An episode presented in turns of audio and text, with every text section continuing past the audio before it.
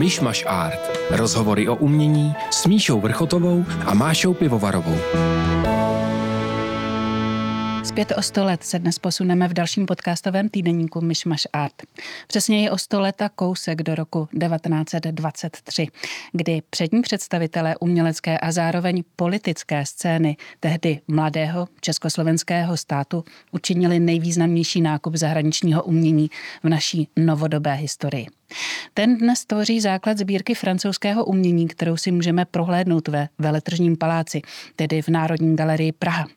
Mými dnešními hosty jsou historička umění a kurátorka mimo jiné uvedené kolekce Anna Pravdová, která se ve své odborné práci dlouhodobě zaměřuje na česko-francouzské kulturní vztahy. Za ní byl také udělen nedávno francouzský řád umění a literatury ve stupni rytíř. Vítej ve Vintrnicově vile, ano. Dobrý den. A protože nezůstaneme jen v roce 1923, ale budeme se ptát na možné i nemožné paralely k uvedenému nákupu, je mým hostem také kritik umění a šéf-redaktor časopisu Art and Antique Tomáš Klička. Tomáši, díky, že jsi s námi. Dobrý den, díky za pozvání. A od třetího mikrofonu vám kvalitní poslech přeje Míša Vrchotová.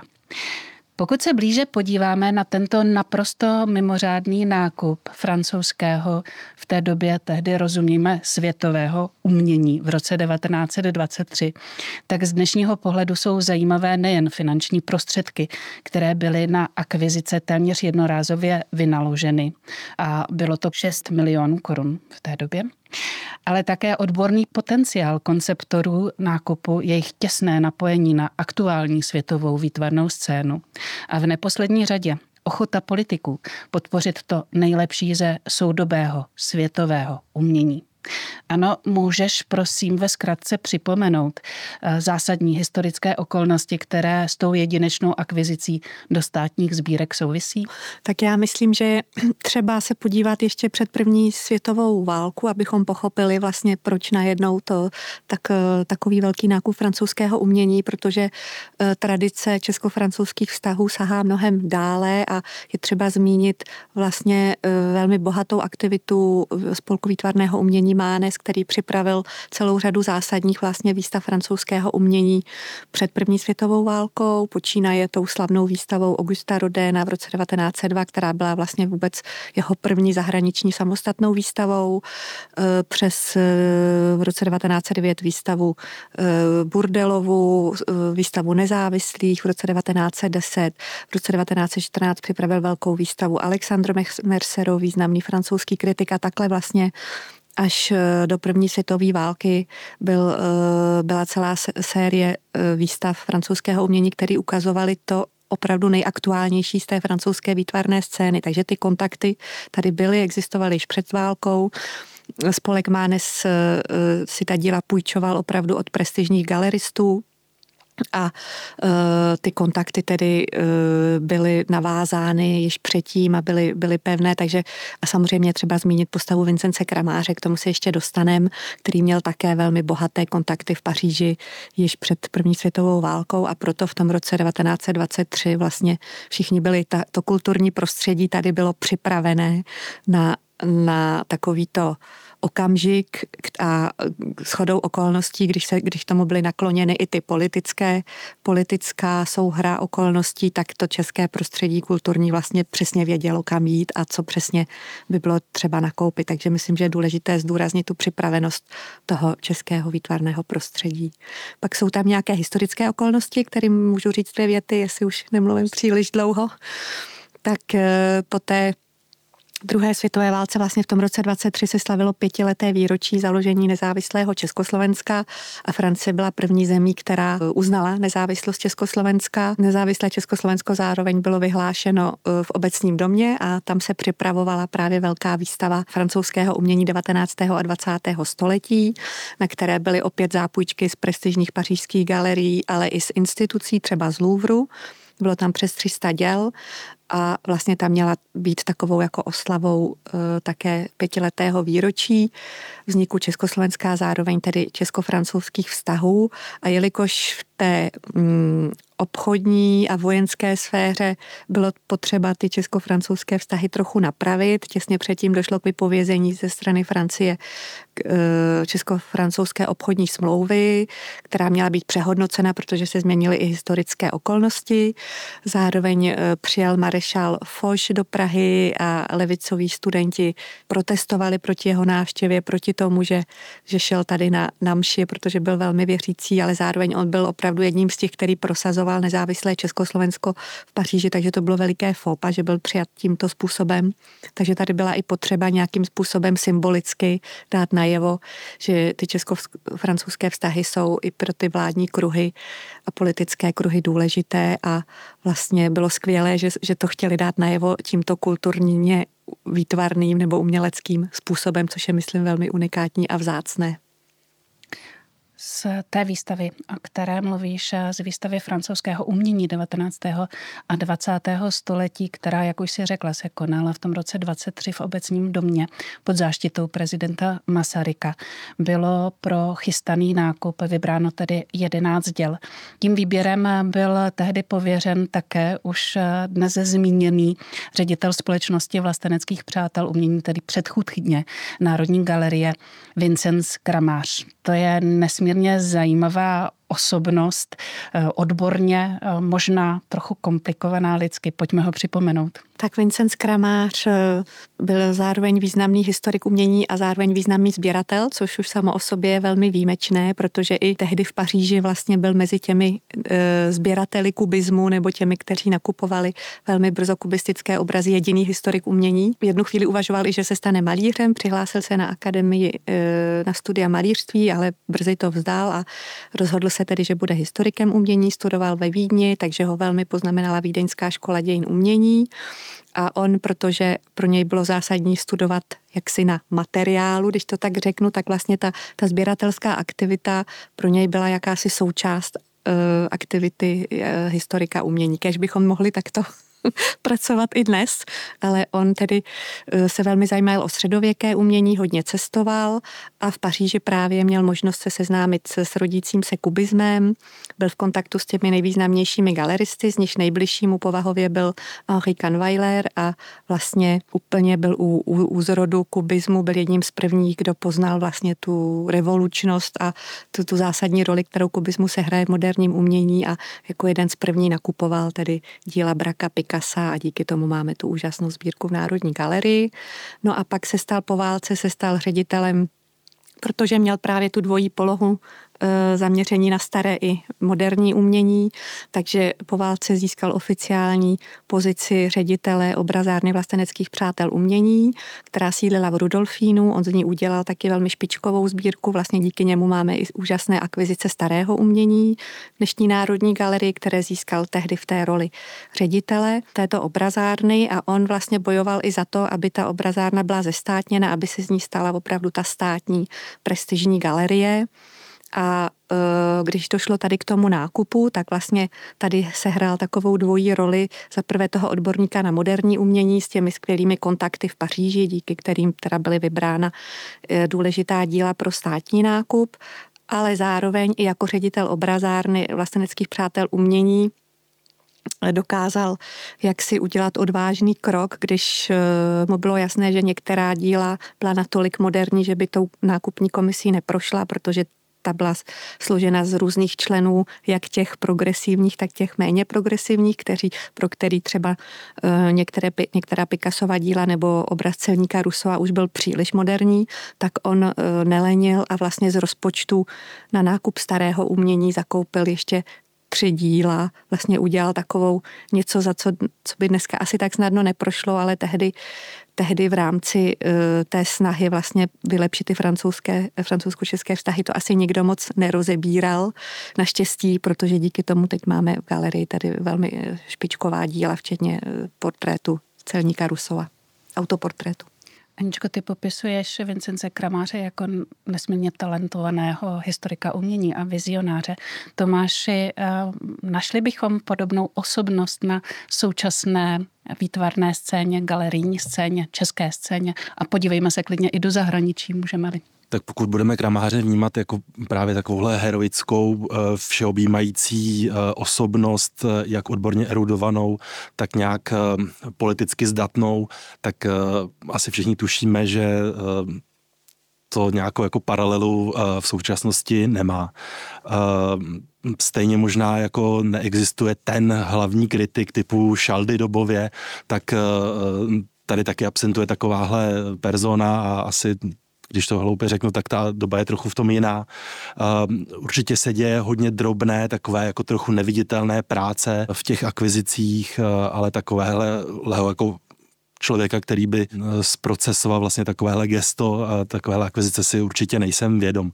Uh, myslím, že jde určitě mluvit o nějakých dobrých nákupních strategiích eh, jednotlivých galerií, eh, často i v nějakých eh, okresních městech, ale o něčem tak, o takovém jako zjevu typu kramáře, tak to samozřejmě absentuje a přímě řečeno si ani nejsem vědomý nějaké takovéhle paralely v Evropě, i když tam samozřejmě by se šlo bavit o nějakých lidech, kteří budují soukromá muzea a podobně, ale když se budeme bavit vlastně v Čechách, tak to asi úplně nelze. Souhlasí s tím, ano, ve Francii, abychom také nemohli hledat paralelu k Vincenci Kramářovi? Tak ve Francii je řada řada sběratelů, ale je pravda, že málo kdo má schopnost takto t- zajímavě teoreticky uvažovat o umění, zároveň o starém a o, o novém, o moderním, o tom nejaktuálnějším, vlastně propojit tu znalost starého umění a skrze toho velmi zajímavě vlastně uh, hledět na to, na to nové. Jako zaj, zajímavá osoba v tomhle směru byl francouzský historik Georges Duby, který byl odborník na středověké umění, ale velmi zajímavě psal i moderním umění, ale chyběla mu ta poloha zase toho sběratele. Takže ten, myslím, že v tomto je Vincent Kremář opravdu výjimečný naprosto mimořádná osobnost.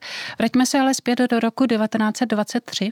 Dalších 27 děl určených k nákupu pak vybrali přímo v Paříži zástupci zvláštní komise. Z jakých osobností byla tato mise do Paříže složena? Byla více úřednická nebo odborná? Jak to vypadalo? Ne, do Paříže už odjelo menší komise než ta, která byla určená v Praze na ten výběr toho státního nákupu z výstavy. Eh, tam byl vyslán především Vincent Kramář díky svým kontaktům, ale s ním i Emil Fila, Otakar Novotný, Vojtěch Václav Štech a především také Václav Nebeský, který měl v Paříži své zázemí, žil, žil částečně v Paříži, částečně v Praze, sám tam obchodoval s uměním a vlastně hlavně jeho osobnost eh, taky sehrála velkou roli v tom, jaká díla se podařilo sehnat začalými česko-francouzskými uměleckými vztahy před i po první světové válce stál spolek výtvarných umělců Mánes. Ostatně právě on pořádal i tu výstavu, o které jsme mluvili, francouzského umění 19. a 20. století v tom roce 1923, ze které bylo tedy těch prvních 11 děl do státních sbírek zakoupeno. Myslím, že všichni dobře rozumíme tomu, že současná umělecká scéna mimo jiné díky úplně jiným možnostem cestování a samozřejmě také internetu nemůže být centralizovaná, jako tomu bylo ještě v první polovině 20. století. Přesto by mě zajímalo, jak české umělecké spolky institucionální i ta takzvaná nezávislá scéna reagují na mezinárodní scénu a jsou schopny být její součástí? Tak myslím, že ty samotné spolky v současnosti hrají poměrně marginální roli. Když si představíte uměleckou besedu nebo i spolek Skutek, tak ty se spíš zaobírají nějakými uh, interními nebo problémy české kulturní politiky, ale celkově vlastně mě to uh, mezinárodní zasíťování uh, českého umění přijde uh, možná relativně slabé. Uh, když to třeba srovnáme uh, s Polskem, eh, i když to ne, možná není úplně fair, protože tam jako objem vlastně eh, Poláků, kteří žijí v zahraničí a nějakým způsobem eh, mohou, když to tak řeknu, jako networkovat je výrazně vyšší než Čechů, ale vlastně i se Slovenskem, kde se podařilo trochu i díky tomu napojení na Vídeň se slovenské umění, hlavně tu druhé poloviny 20. století výrazně zviditelnit, tak myslím, že jsme na tom vlastně porovnání s těma dvěma státy poměrně jako nejsme na tom úplně dobře. Uh, u těch Slováků bych samozřejmě zmínil uh, Stanofilka, Julia Kolera, ale v posledních letech i Marii Bartušovou, takže tam mám ten dojem, že se ta internacionalizace vlastně daří líp a nedá se říct, že by objektivně měli uh, výrazně lepší podmínky. Uh, oproti možná tomu Polsku, ale tam samozřejmě Polsko vyprodukovalo takové ty kurátorské hvězdy jako Adam Šimčik a i o jednotlivých umělcích by se dalo bavit, ale možná, že to Slovensko je vlastně uh, vhodnější na porovnání.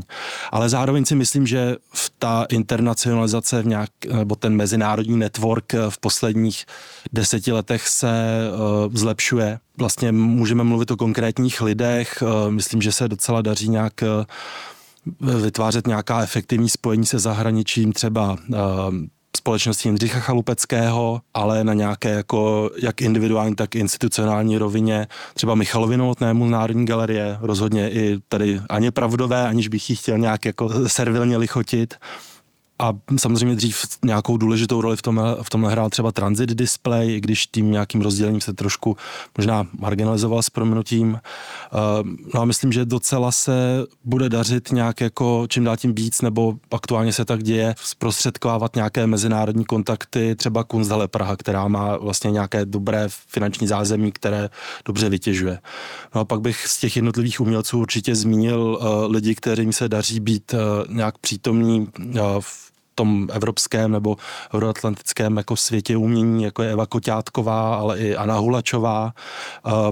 A vypíchnul bych možná člověka, který trochu v tom eh, českém kulturním prostředí stojí, stojí stranou, ale jako je to umělkyně, která vlastně aktuálně zažívá velké institucionální úspěchy a to je Klára Hosnedlová, která vlastně aktuálně bude mít výstavu v eh, Kunsthalle Basel, Bazileji a minulý rok tuším se jí podařilo získat jako velmi prestižní uh, galerijní zastoupení uh, u White Cube. Takže myslím, že vlastně to je taky trochu uh, máme tendenci přihlížet, protože ta její kariéra se odehrává dominantně v zahraničí, ale jako s těmi zmíněnými je to taky velmi důležitá, uh, velmi důležitá persona. Takže si myslím, že se to takhle nějak jako uh, v nějakých jednotlivých bodech uh, se to děje, lepší se to, ale určitě ta internacionalizace není nějak jako na nějaké skvělé úrovni. Popisuje kritiku mění Tomáš Klička. Tomáši, doba se samozřejmě proměnila a otázka, proč nenakupujeme umění jako v roce 1923, by byla příliš zjednodušující, banální, už jsme to naznačili. Ale představme si ideální stav, kdy společenská objednávka, která je velmi důležitá v takovém případě, bude stejně silná jako před 100 lety. Jak by podle tebe měl vypadat státní nákup nového a současného umění ve 20. letech 21. století? To je skvělá otázka. ale e, myslím, že vlastně na její zodpovězení nemám dostatečně silnou fantazii. Určitě by vlastně nedávalo smysl, aby e, ten nákup byl orientovaný na jednu zem, kulturu, jako tehdy byla Francie, protože mám pocit, že e, takovéhle silné jako kulturní napojení aktuálně s nikým moc neprobíhá. A stejně tak by bylo docela, myslím, složité vůbec stanovit nějaká uh, jasná kritéria, protože si troufnu říct, že ta současnost je jako ještě plastičtější a různorodější, uh, než byla uh, v těch 20. letech 20. století, když samozřejmě ta kultura jako nebyla homogenní, ale myslím, že je to ještě výrazně fragmentarizovanější. Takže já si to vlastně úplně uh, ne, nedovedu, nedovedu vlastně na to zodpovědět. Uh, Mně by se líbila třeba nějaká skupina uh, nějakých commissions, uh, nějakých zakázek, věcí na míru, které by uh, vybrala uh, Uh, nějaká um, komise, ale vlastně bych byl radši, kdyby se třeba opravil veletržní palác. Jak to vidíš ty, ano? Tak já uh, nejsem odborník na současné umění, ale z mého pohledu je třeba říct, že už tehdy, když, to, když ten soubor koncipovali, tak vlastně tam bylo, eh, část toho souboru bylo 19. století a část 20. století a vlastně mělo to i takový pedagogické, takové pedagogické poslání, aby tam byl zastoupen vlastně ten vývoj francouzského umění a mělo to být jakýmsi i v uvozovkách vzorem nebo inspirací pro české umělce, tak pokud bychom chtěli udělat nějaký ekvivalent, tak bychom se asi měli rozhlédnout, které zásadní směry třeba od 60. let dál v Národní galerii vůbec nemáme a nějak vybrat nějaký vzorek z, toho, z té současné scény, toho, toho nejlepšího vlastně, co, co, co vzniklo a co bychom, čím bychom doplnili sbírky Národní galerie. A kdybychom šli ještě dál, tak ono se hodně mluví o státním, ještě dál do minulosti, hodně se mluví o tomto státním nákupu, ale málo už se ví, že třeba Vincent Kramář neměl rád surrealismus a jediný zahraniční surrealista v Národní galerii je jeden obraz od Juana Miroa a tím končíme. Takže ono by i, i tady se dalo ještě ty sbírky rozšiřovat o důležitá díla, která nám chybí a to tím spíše, že, že surrealismus byl tady na tak důležitý vlastně. Já to asi taky cítím spíš tím způsobem, že, by, eh, že bych měl potřebu doplňovat sbírky, než um, pást po tom eh, nejaktuálnějším a, a trochu prchavém. Takže myslím, že tady v tom se trochu shodneme. S tím přímo souvisí samozřejmě akviziční fond, eh, který Ministerstvo kultury zřídilo v roce 2017 a jehož cílem je, cituji, nákup uměleckých děl mladších 50 let. Tam už bychom se s tím realismem bohužel nevešli, ale přesto, eh, která patří mezi díla typickým způsobem představující vývoj výtvarného umění v České republice vnímaný v mezinárodním kontextu. Z toho mimo jiné vyplývá, že z toho tohoto fondu nelze doplňovat sbírky tak, jak jste před chvílí naznačili. A je třeba doplnit, že akviziční fond není určen pro státní instituce, ale Tomáši, už víme, jakou částkou částkou Ministerstvo kultury podpořilo nákupy umění ve výročním roce 2023? Ano, bylo to podobné jako v těch předchozích eh, letech. Eh, ta částka za rok 2023 je 19,4 eh, milionů. Podpořili se z toho nákupy zhruba nějakých 125 děl pro celkem 22 galerií, takže takhle kvantitativně je to relativně hojné, ale je to vlastně nižší částka než ten poslední předchozí rok eh, téměř o milion, eh, což byl rok 2021, protože v roce 2020 ten, eh, tenhle ten grantový program byl dočasně zrušený. Takže je to nějaká částka, za kterou se něco pořídit dá, ale samozřejmě nějaké jako trhem už velmi oceněné věci i z toho období, o kterém se bavíme, může být občas složité za to pořídit. Z toho, co říkáš, je tedy jasné a vztahuje se to i k tomu akvizičnímu fondu, který není určen pro nákupy na aukcích, eh, že instituce svými nákupy uměleckých děl napřímo podporují nebo by měly podporovat samotné umělce. Eh, uvedl si, jakou částkou, jaká částka vlastně byla uvolněna pro akviziční rok, eh, pardon, pro akviziční fond v roce 2023. Eh, nesuplují pak nedostatečnou úlohu státu privátní subjekty, jako například diskutovaná Olomoucká galerie Telegraf Roberta Runtáka? Do určité míry ano, ale myslím si, že stát vlastně nemůže nebo by ani neměl být nějaký jediný nákupčí v tom ideálním případě. Myslím, že je dobré, když je to komplementární, ten celý uh, umělecký systém je pak mnohem odolnější, protože vždycky ta jedna strana prostě může vypadnout. Ale myslím, že jde o to, aby stát byl v natolik dobré formě, nebo ta finance, které, eh, které eh, by šly na ten nákup umění, aby dovedli budovat reprezentativní sbírky. Nejde o to si konkurovat nějak eh, s tím soukromým sektorem, ale zkrátka mít dostatek nějakých základních financí na to, aby mohly vznikat nějaké adekvátní sbírky, co prostě budou třeba ideálně jako reflektovat nějaký kánony, když samozřejmě to je jako taková složitá uh, umělecko-historická otázka, jestli vůbec by to ta sbírka měla dělat a podobně. Um, a bylo by třeba dobré, aby eh, jednou za čas uh, šlo vlastně z těch veřejných peněz vytáhnout třeba nějaké vyšší desítky milionů na nákup něčeho jedinečného. Takže si myslím, že je dobré, když to samozřejmě funguje v nějaké rovnováze, když vedle robustního státu eh, nebo těch státního financování bude i robustní nějaká infrastruktura sběratelů, protože myslím, že jako tady platí čím více, tím lépe a mm, ať už jsou to jako lepší nebo uh, horší sběratelé, tak uh, to je, to, s tím se nedá nic dělat. Můžu k tomu dodat, že tady nám chybí jedna věc, která je v zahraniční celkem běžná a prestižní a i z daňového hlediska vlastně zajímavá pro ty sběratele, že oni svá díla darují nebo odkazují vlastně těm státním institucím a bohužel tohle u nás tak nefunguje, jak by, jak by asi mohlo a mělo, aby se sbírky obohacovaly vlastně tímto způsobem. Že oni si to můžou odečítat z daní a ty systémy jsou tak nastavené vlastně, že ta dědická daň často se řeší třeba e, nějakým darem e, výtvarného díla příklady z Francie, Sandro Pompidou takhle získal velmi prestižní vlastně díla do svých sbírek a to u nás bohužel ještě není úplně běžné. To je překvapující. Tomáši, uvažuje se o něčem podobném na ministerstvu kultury? Máte informace? Přiznám se, že o tom eh, nic moc vlastně nevím. Národní galerie a rozuměj státní muzea umění najdeme pod různými názvy ve všech vyspělých zemích. Muzea tohoto typu jsou mimo jiné vnímána jako jeden z atributů moderního státu. Tak to napsal Tomáš, tvůj předchůdce, bývalý šéf-redaktor měsíčníku Atentantik Jan Skřivánek ve své studii pro Institut umění s názvem Podpora trhu se současným výtvarným uměním v roce 2010. Můžeme se po 13 letech považovat za moderní stát a vyspělou zemi? V tomto ohledu došlo k nějakému posunu?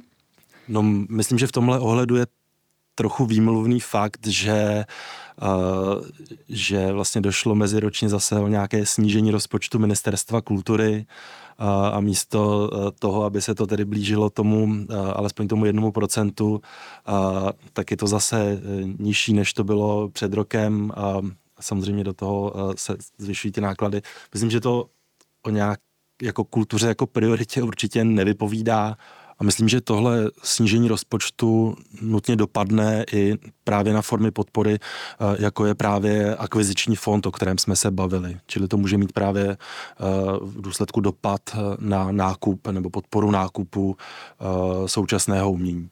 Vraťme se tedy ještě k samotné kolekci francouzského umění, která byla v roce 1960 doplněna souborem především Picassových, ale také Brakových a Derenových děl ze sbírky právě Vincence Kramáře, tak jak už si o tom ano také mluvila. Možná si někteří posluchači francouzskou sbírku pamatují ještě ve Štemberském paláci na Hračanech, odkud ji později Národní galerie přesunula právě do veletržního paláce. Za tu dobu vznikl vzniklo několik odborných i méně odborných názorů na to, jak a kde tuto kolekci prezentovat a také, jak ji vložit do souvislosti se soudobým českým uměním. Um, tak, aby se nestala jen solitérem plným velkých men, který představujeme především turistům, kteří přijíždějí, přijíždějí do Prahy. Což samozřejmě není samo o sobě špatně, ale bylo by to málo. Ano, jak v současné době ty a tví kolegové v Národní galerii se sbírkou francouzského umění pracujete?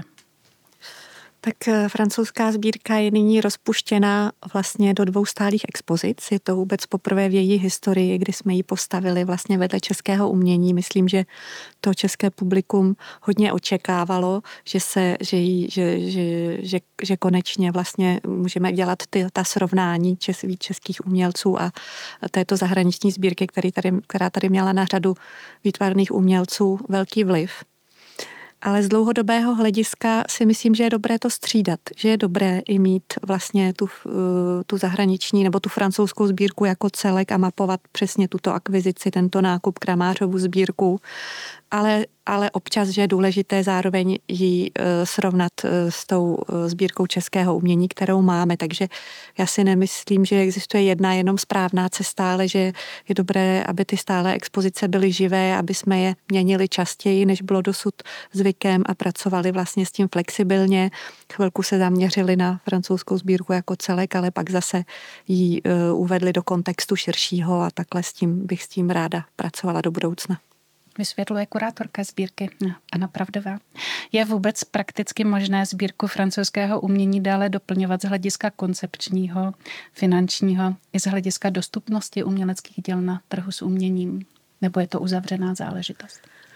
Obávám se, i když nerada, že je to uzavřená záležitost, že dnes už ty ceny jsou takové, že, že kdyby náhodou se nějaké dílo objevilo, což je velmi vzácné, tak eh, Národní galerie nikdy nebude mít takové finanční prostředky, aby ho mohla zakoupit. Ale kdo ví, třeba nějaký dar se někde objeví. My se vlastně na úplný závěr dostáváme k podstatě toho, proč jsou dobré nákupy, takové, jaký byl uskutečněn v roce 1923, protože se buduje vlastně něco, co později i z hlediska finančního, ale i dostupnosti samotných uměleckých děl lze jen těžko eh, doplňovat. Mými dnešními hosty byly historička umění a kurátorka Národní galerie Anna Pravdová. Děkuji moc krát za rozhovor, Anna. Děkuji za pozvání.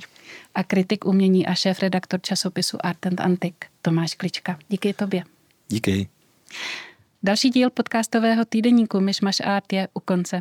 Vysíláme ho z Vintanicovy vily, kde je součástí zajímavého doprovodného programu, mimo jiné přednášek z dějin umění, které připravuje trojice historiček umění a kurátorek Kristýna Jirátová, Máša Pivovarová a Eliška Zlatohlávková. Podrobnosti najdete na webovkách losovavila.cz. A to už je pro dnešek opravdu vše. Za pozornost děkuje a od mikrofonu se loučí Míša Vrchotová.